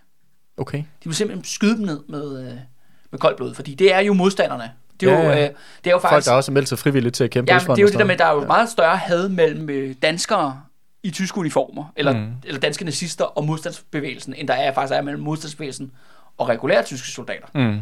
Men nu kan man sige, nu har Jørgen så allerede øh, nakket to dudes, mm. Men, øh, men de kan fandme ikke, de kan sgu ikke få sig til faktisk i situationen. De har aftalt faktisk, okay, nu er det nu. De står alle sammen sammen, de her sommerfolk oppe i bygningen, og ligesom klar til, at man kan simpelthen meje dem ned. Men der er de sgu, nej, det, det kan de sgu ikke få, der, få sig til, selv til at gøre, ligesom at skyde de her u, altså mænd, der har overgivet, Ubevæbnet. ja. ja, overgivet sig ned. Ikke? Okay. Der, der er ligesom, okay, vi, vi lader dem slippe med skrækken, mm. Den her gang i hvert fald. Ikke? Mm. Bomberne bliver anbragt, de sætter timeren, de sætter lunden på, på bomberne, og så begynder de at forlade området, og de øh, kører blandt ud på de her lastvogne, de har ind. Og så er det sådan også, at der er nogen, øh, et af de her dækningshold, de har simpelthen stjålet en bus, der kom kørende på Roskildevej. Okay. Altså en regulær... Øh, Sådan en skolebus, ja, nej, men sådan en regulær bus at Ja. transportere HT-bus, ikke? Eller, Ja, ja. Det er jo det, det hedder i dag, ikke? Men øh, sådan en gul... Øh, ja, ikke en gul bus, så så ikke det ud dengang, men you know what I mean. Ja, det er sådan en A5, du ved. Ja, helt regulær øh, mennesketransportbus. Og, og, og stopper, stopper folk ind i det der bus, og så begynder de at køre ud af, af området. Alt det her knalleri, som jeg allerede har snakket om, det har jo selvfølgelig tiltrukket en masse folk. Så ude på Roskildevej, der vælter det rundt med mennesker. Altså bare sådan civile. Civile, Ja. der står simpelthen og jubler og klapper, Okay. der modstandsvælgen kommer kørende ud af Roskildevej, I den der bus. mens, mens fabrikken springer i luften bag ved dem. Ikke? ja. Så det bliver sådan huden og og der er virkelig øh, god øh, øh, feriestemning. Men så sker der så det, at den her bus, eller en rutebil, som de kalder det, øh, den, øh, den kører så videre ned ad Roskildevej, men så er der så en fabrik længere nede, hvor der også er sommerfolk for det samme vagtkorps. Mm-hmm.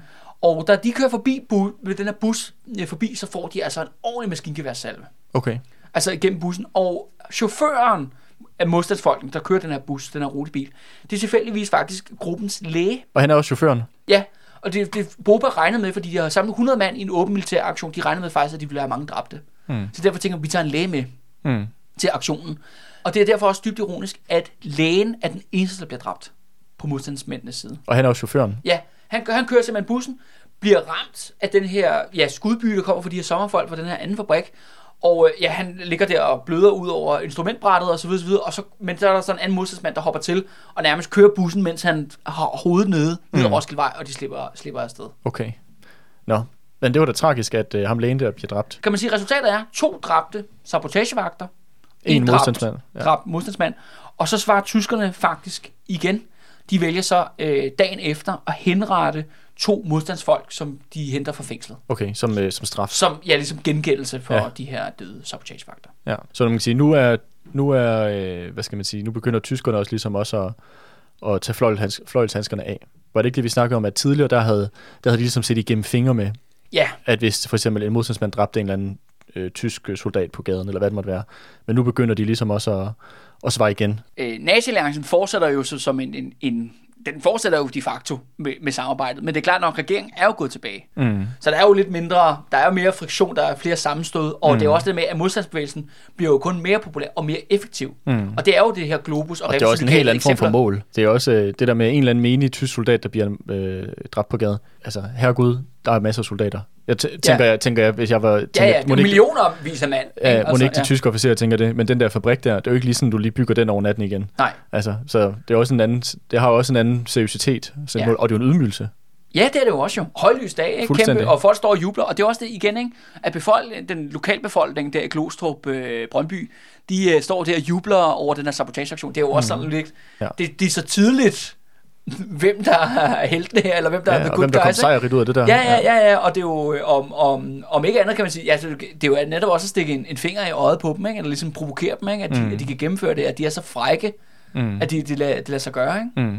Så ja, jeg forstår, man forstår ja. godt, at de ligesom også, at tyskerne vælger også at eskalere fra deres side. Ja, så, de, de bliver nødt til at svare igen jo, ellers, altså det er jo, øh, det handler jo om vold, eller hvem, hvem har, øh, hvem, hvem bestemmer her, ikke? Mm, Altså, og, ja. det, og det viser sig, at modstandsbevægelsen kan netop ja, slå nogle slag, ikke? Hvor ja. Det viser sig, at det, de har ikke, de skulle ikke fuld kontrol, ikke? mm.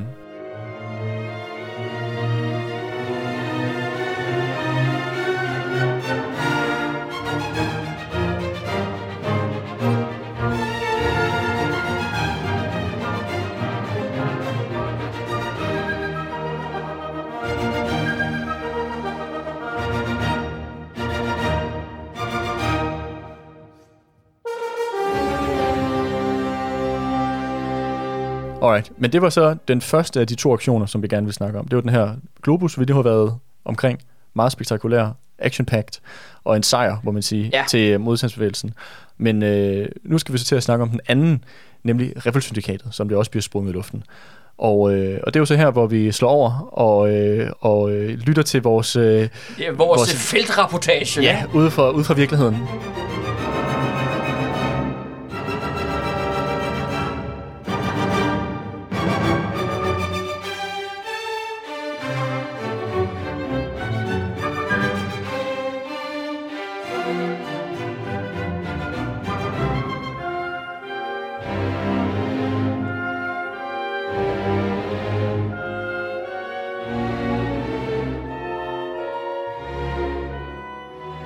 Handler jo ikke om mig, det handler om modstandsbevægelsen, ikke?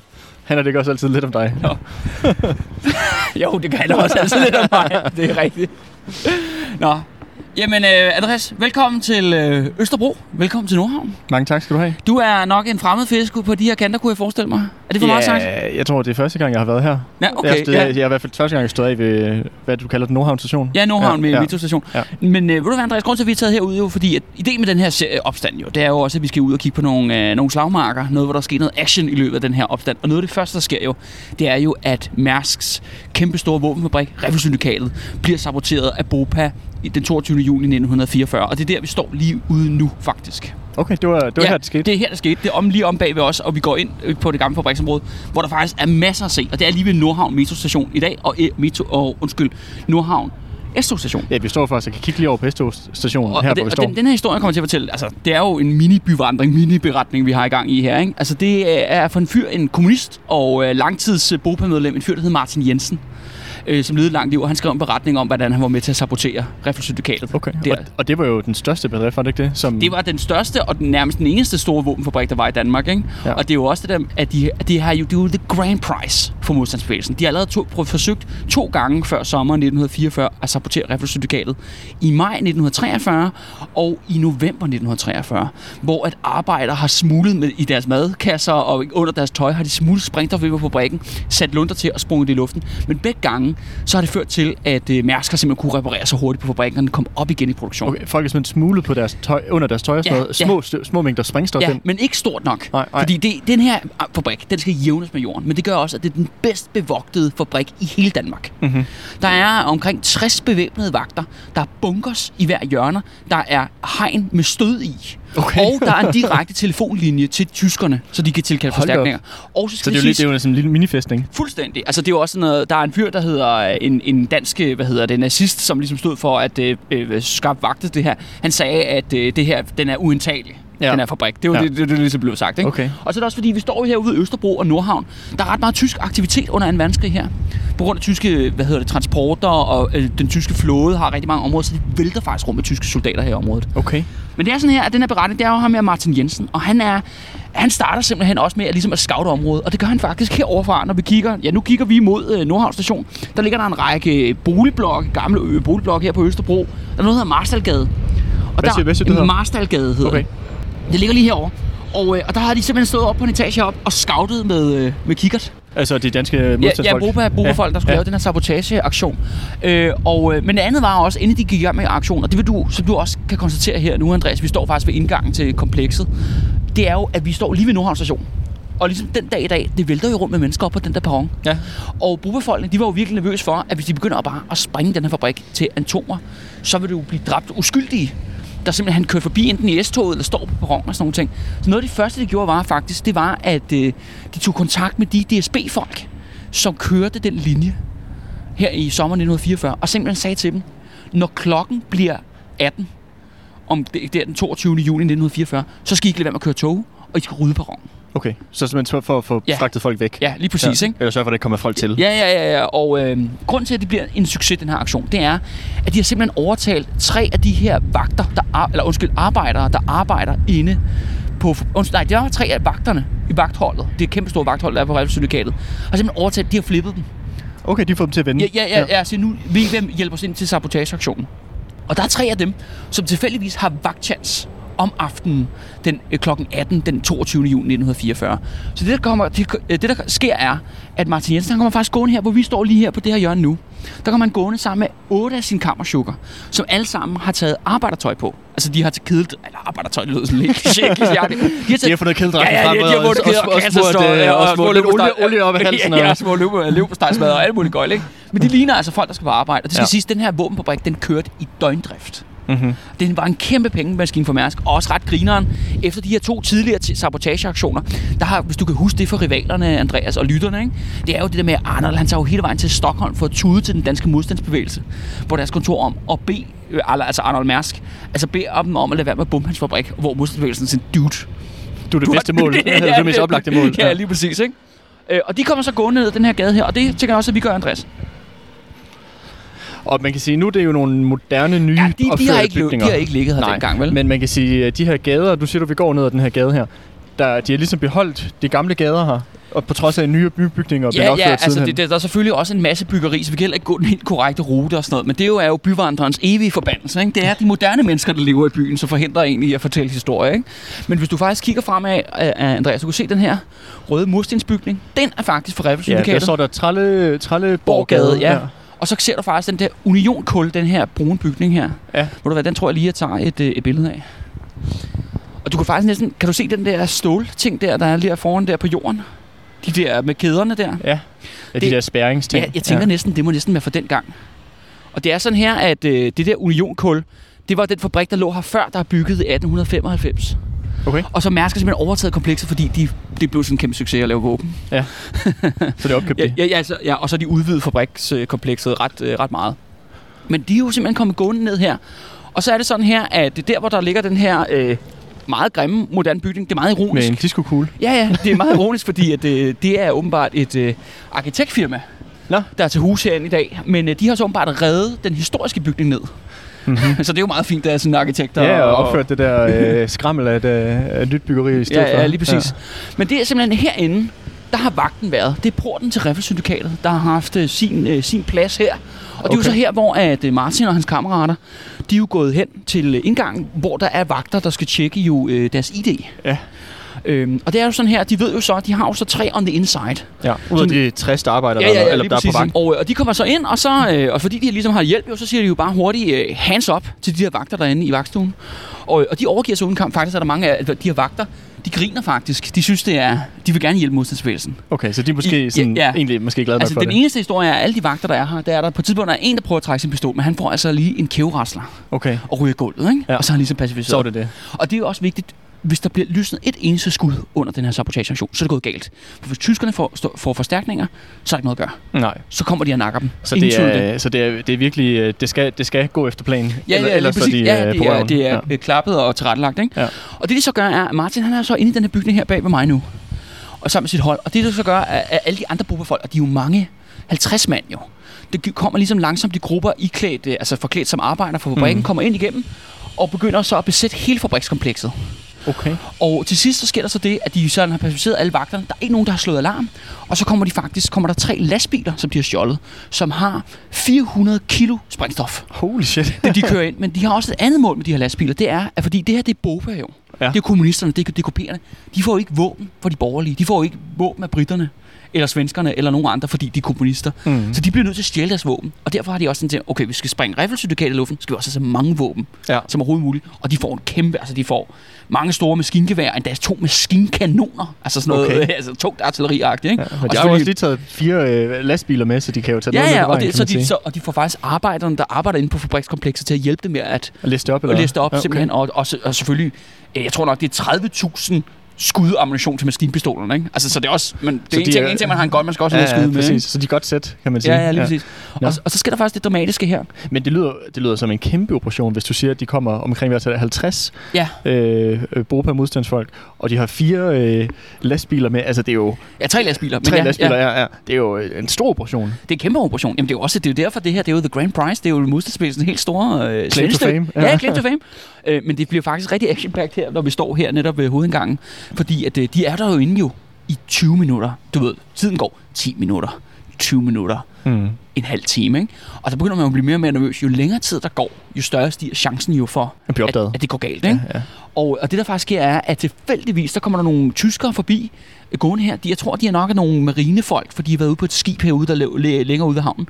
De kommer forbi, og, øhm, og så er der sgu en af dem, der går hen til vagterne her. Ikke? Og det er jo så modstandsfolk, og de har jo så de har jo de der nazivenlige, tyskvenlige danske vagter spadet ind i et skab et eller andet sted. Ikke? Ja. Og det er sådan her, de siger, at der står to vagter, altså en for det faste personale, som er flippet, og en modstandsmand, som så har en gun ja, på om ryggen. på ryggen. De står herude, hvor vi står nu.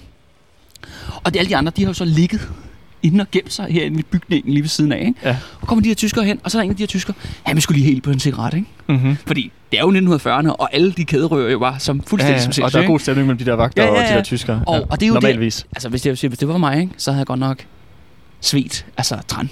Ja. Altså, jeg, jeg, jeg tror, Og jeg... man rystede lidt på hånden, når man skulle den der lighter frem. ja, ja, ja. Men der er de her altså helt kølige, og så får han altså lige en, øh, en, en smøg, ikke? Okay. Og så, så går de videre. Hold så da de op. bliver faktisk ikke opdaget. Nej, det er sgu heldigt. Lige, med, lige på, hvad kan man sige, det, et hårslængde. Ja, lige præcis. Ja, nu bliver vi så lige nødt til at, at uh, lige gå en, en omvej. Ja, så kan vi jo kigge lidt på Nordhavn. Smukke, smukke Nordhavn. Det er jo the up and coming uh, kvarter, Andreas. Ja, jeg har også godt hørt, at, øh, at der sker meget herude med Ja. ja. byggeværker og det ene og det andet. Men du kan for, for eksempel se, altså der er jo også den her gamle murstensbygning, hvor der står 1895. Den er selvfølgelig også fra Riffelsyndikatet. Og den røde bygning lige fremme, den er ja. Også fra Riffelsyndikatet. Så det er næsten faktisk hele den her blok. Og du kan faktisk se, den der store røde bygning, Ja. det er øh, faktisk den gamle maskinhal. Det var. Okay. faktisk hovedmålet. Okay. Og det interessante er, at alle de her bygninger, de blev faktisk sprunget sky high. Så de her... Men Mærsk betalte i dyredomme for, For at få det genopbygget? Ja, næsten faktisk en til en, okay. som det så ud før. Og det stod allerede færdigt i, øhm, jeg tror nok 1948, tror jeg, de jo allerede var færdige. Nå. Øhm, jeg ved ikke, om du har fulgt med i medierne, men Mærsk lavede jo våben og solgte det jo til Gud og hver mand til det, går lige i hvert fald ind i starten af 70'erne, ikke? Ja, både alle mulige sådan nogle de der kontra-grupper i med Ja, Latinamerika. ja, ja, og de var med til at understøtte folkemord i Indonesien, ja, ja, og ja, hvad det nu ellers er var, noget ikke? Men, øh, men de Men, her... det, men de våben blev produceret her, skal sige, ikke? Okay, så det vil sige, efter at det blev sprunget stykker, og det blev genopført, så fortsatte øh, hvad hedder det, produktionen sådan set af våben Ja. i, i mange årtier efter. Ja, ja, ja, ja, Ja. ja. Men det skal siges jo, at, at modstandsbevægelsens sabotage var rimelig effektiv. De, de kom først faktisk op og køre igen her, øh, lige i starten af maj 19- 1945. Og så var krigen jo slut, Ja. kan man sige. Ikke? Ja. Så, det, så det var ligesom, øh, de var effektivt øh, taget ud. Ikke? ja. Men, øh, men det vil sige, at egentlig, nu har vi jo gået lidt rundt, og det kan jo måske være lidt svært for, øh, for lytterne lige at følge med i, hvor stort område det er, vi har gået i. Men jeg vil sige, det er jo næsten en hel blok. Ja, Altså det her, som det her fabriksområde har, har, øh, har fyldt. ja. Altså det er jo ikke bare en eller to bygninger. Nej, nej, nej, nej. Men det er jo også både, altså, det er jo- det er jo kæmpe kompleks. Altså, de har produceret maskingevær, maskinkanoner, og, øh, og ej at forglemme, øh, hvad hedder det, ammunitionen, ikke? Ja. Og, øh, og tungere våben og sådan noget. Så det er jo, altså, og, det er, og så er der selvfølgelig også øh, administration og sådan noget personale, ikke? Ja. Nå, men Andreas, da de så er færdige der, så, øh, så det, de, det de gør er, at da de har kørt vognene ud, lastbilerne ud med alle deres våben, så begynder de så at for, forlade området. Men det de gør er, at de sætter luftalarmen i gang. Okay. Altså modstandsbevægelsen. De, Ja. øh, Martin der, ikke? Som om, at der er et øh, bombe, hvad hedder Ja, det, togt. og så, øh, så alle begynder, folk begynder at forlade området og netop søge mod, øh, hvad hedder det, ja, beskyttelsesrum. Og det gælder selvfølgelig også alle de civile, der er her i området, ja. ikke? Så det, nu, øh, nu ved jeg ikke, hvad normal procedure var, når man hørte sådan en luftalarm, men vil det, kunne, øh, er det egentlig ikke måske meget smart i forhold til, så har man en legitim undskyldning for ligesom at rømme stedet? Jo, fuldstændig. Altså, ikke? fordi det er jo ikke på den måde, det er jo ikke noget, der ville vække opsagt på den måde. Nej, nej, nej, nej. Men de forlader sig stedet, så luftalarmen i gang, og faktisk grinerne er, så løber de jo så mange af dem. De spredes jo så. De, de, de, de skal sige, mange af dem er kommet til aktion på deres cykler. Ja. og det er jo sådan en klassisk boba, boba ting, ikke? De kommer på deres cykler, ikke? Ja. Og, øh, og de, de Der er cykler... ikke så meget James Bond over nej, det. nej, nej. Og de, øh, de er jo så ude i Østerbro-kvarteret her omme med bag ved os. Ja. Men da de løber ned og henter deres cykler, så råber de så til alle folk, de ligesom inden for hørelsesafstand, at der kommer altså riffelsyndikatet ryger i luften, ikke? Ja. Og, det, og det er for, at folk de skal åbne deres vinduer. Fordi hvis du åbner dit vindue under en eksplosion, så smadres glasset ikke. Okay, så, Så de det så er kan ligesom trykket på den Ja, måde. ja, og det er jo øh, noget sådan, øh, hvordan kan man sige, modstandsbevægelsen har generet øh, øh, hvad hedder, civile, normale mennesker. Det er jo hver gang, de har sprunget noget i luften, så ryger folks vinduer. Ja. Øh, og det er ligesom for, ligesom, de siger, de, det er jo meget bevidst om, fordi det handler jo også om en public relation, når man ligesom gennemfører sådan en sabotageaktion. Ja, Ja, ja. ja. Man har så mange venner i civilbefolkningen som muligt, ikke? Ja. Så de prøver ligesom ja. Ja. at skåne øh, folk for, for mest mulig gene, ved Ja, ligesom lige- at lige lige gøre dem opmærksom på, åbne vinduerne. Ja, ja, lige præcis. Ja. Ja. Ikke? Og så løber de herfra, og så springer, så springer simpelthen hele komplekset her. Og ved du hvad, André, nu står vi jo foran, det ligger jo så en meget kedelig menu i den store røde fabrikshal der. Men Det er tidligere fabrikshal, Ja, det er, og den står faktisk nogenlunde, som den har set ud dengang. Også for okay. De bygninger, der er bagved, også med murstensbygningerne, ikke? Ja. Så du kan faktisk få en rimelig sådan, god idé om, hvad komplekset har set ud. Og nu er Ja. vi sådan, vi er sådan set gået igennem hele Riffelsyndikatet nu. Ja.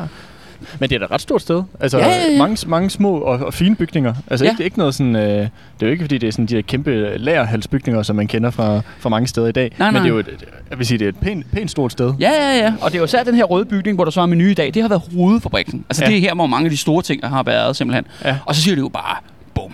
Ja. Og der er, jeg, jeg skal nok lægge nogle fotografier op. Altså det er en kæmpe eksplosion. Altså, hvad sagde du, de havde brugt 400 400 kilo, ikke? Ja, sprængstof. Og det er jo og, det er jo sådan en fuldstændig kilo enorm eksplosion, der været, skulle, den har kunne ses over hele København og høres over hele København. Ikke? Ja. Folk har faktisk troet, det var et bombeangreb. Fordi at eksplosionen var så stor. Normalt, når modstandsbevægelsen sprang noget i luften, var det ikke den størrelse, den Nej. Skala, som der er tale om ved Riffelsyndikatet. Fordi de vidste jo, at Mærsk og tyskerne prioriterede det her så højt jo. Mm. At de blev nødt til at simpelthen have blow det sky high. For at Mm. sikre, altså sådan fuldstændig rydde ryddet området, ikke? Ja. For at sørge for, at de ikke kom tilbage. Men efterfølgende jo, altså lige så snart eksplosionen og af, hvad hedder det, alle vragstykkerne er, ligesom er faldet ned fra himlen, så rykker tyskerne selvfølgelig massivt ind her i området, og besætter selvfølgelig området. Og så er det faktisk, øh, hvis du kommer herover, ja, Andreas. Over ved siden af juletræet. ja. Men prøv at lægge mærke til, når vi står her, ikke? at du har togbanen lige herovre. Altså S-togsbanen. Ja. Altså, det er jo meget tæt på civil infrastruktur. Fuldstændig. Ja, lidt klods op det. Ja, og der har faktisk også sådan været en stor åben plads, faktisk, ligesom i dag, synes jeg i hvert fald, jeg kan se på nogle af de der gamle fotografier, jeg har fundet. Ikke? Ja. Men det skal jeg tyskerne rykke ind på området. Der er jo ikke, der, der er jo ikke noget at gøre jo hele tiden. Der er jo fuldstændig blown sky high. Men det, der sker så, er, at folk kører jo forbi i S-toget. Mhm. mm-hmm. Trafikken ligesom bliver genoptaget. Og så sker der så det, at folk i S-toget, de jubler. Okay. De råber simpelthen hurra ud af vinduerne. Ikke? Altså Ja. sådan, Tiljubler det. Ja, tilbud, hvor efter tyskerne begynder at skyde på toget. Nå. Mirakuløsvis er der ikke nogen, der bliver dræbt. Men det er sådan, at kvinder og børn og folk, de kaster sig ned i bunden af, sådan et S-togs, øh, rød S-togs, eller et tog, der kommer kørende, Ja. og bliver fuldstændig skudt i smadret. Oh, shit. Og så er det faktisk sådan her, at øh, tyskerne sender også hurtigt folk ud. De har jo biler og hvad andet, øh, lastbiler og sådan noget. Sender de faktisk folk ud på Svanemøllen station, altså det næste mm-hmm. stop. Og Mhm. Hvor der også ligger Sværnemøllen kaserne. Ja, ja, og der anholder de bare folk. Okay. Fordi, altså... Alle de, der har tyskerne- tiljublet, de skal Tyskerne bare... er rasende. Ja. Det andet, og Arnold må være rasende. Ja, ja. Ej, han er ked af det jo, ikke? Han, han, han var oppe i Stockholm og flæbe ikke? over de angreb hans fabrik. Men nu er der altså ikke noget at komme efter, ikke? Og øh, det ender faktisk med, at tyskerne de er så rasende, at de vælger at henrette otte modstandsfolk, Okay. som de har siddende i fængsel. De Ja. hiver dem ud, altså simpelthen sådan ud... en strafaktion. Ja, de, der er jo det der mindelunden der. Ja, det kender jeg godt. Ja, ja, Ja. som du nok øh, ja, kender jeg, og som lytter nok også har hørt om. Ja, som ligger her i København. Ja, ja, lige præcis. Sådan en Øh, 2. verdenskrigsmonument, gravmonument. Ja, men det er der, tyskerne henrettede øh, modstandsfolk. Og de Ja. ja. henretter otte som svar på Riffelsyndikatet. Men det bliver faktisk værre end det, Andreas. Fordi at tyskerne er også ligesom, okay, en ting er, at de henretter de her modstandsfolk, men nu, især den her, ak- hvor folk, de jubler for toget og så videre, så videre, tænker, københavnerne, de skal fandme straffes. Nu skal de have en på sikkerdusen, ikke? For det er klart, at modstandsbevægelsen er afhængig jo af befolkningens Mm. støtte for at Mm. operere sådan i, Ja, sympati og... Ja, ja, ja, alt det der. Så de vælger faktisk simpelthen at slippe de danske naziterrorister løs på den københavnske befolkning.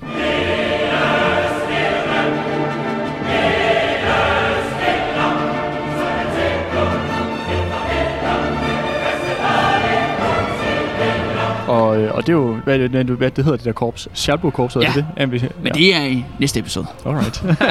men, øh, men jeg synes, det, jeg synes, det har givet godt, et godt indtryk af, af det her attentat. Så det vil sige, der er faktisk ikke nogen, der dør direkte i aktionen. Nej, men der er jo øh, altså, der er otte modstandsfolk, der dør sådan Som, helt som konkret bag. som straf. Som straf, ja, Ja, ja simpelthen. ja. Ja. Men der er faktisk ingen såret, og, altså, og det, det er jo virkelig, altså det er jo modstandsbevægelsens finest hour. Ja, det, det, det er den virker- bedste aktion, det er den aktion, Ja. der går bedst og glattest, og det er også Ja. den vigtigste, ikke? Ja, det virker jo som om også, at, at alt er gået efter planen. Ja. Og selv det der, da den tyske soldat lige kommer og skal have en smøg, altså alligevel så øh, formår de at få øh, keep your cool Ja, og redde den, og redde den altså. Ja. Det, øh, det er da alligevel på den måde, man sige, øh, tage hatten af, det er da en øh, rimelig øh, imponerende kørt Ja, det må man sige. Og, Det må og, man en, sige. og en stor skala, Ja, altså, ja, ja. Yes. og ikke en lille pris.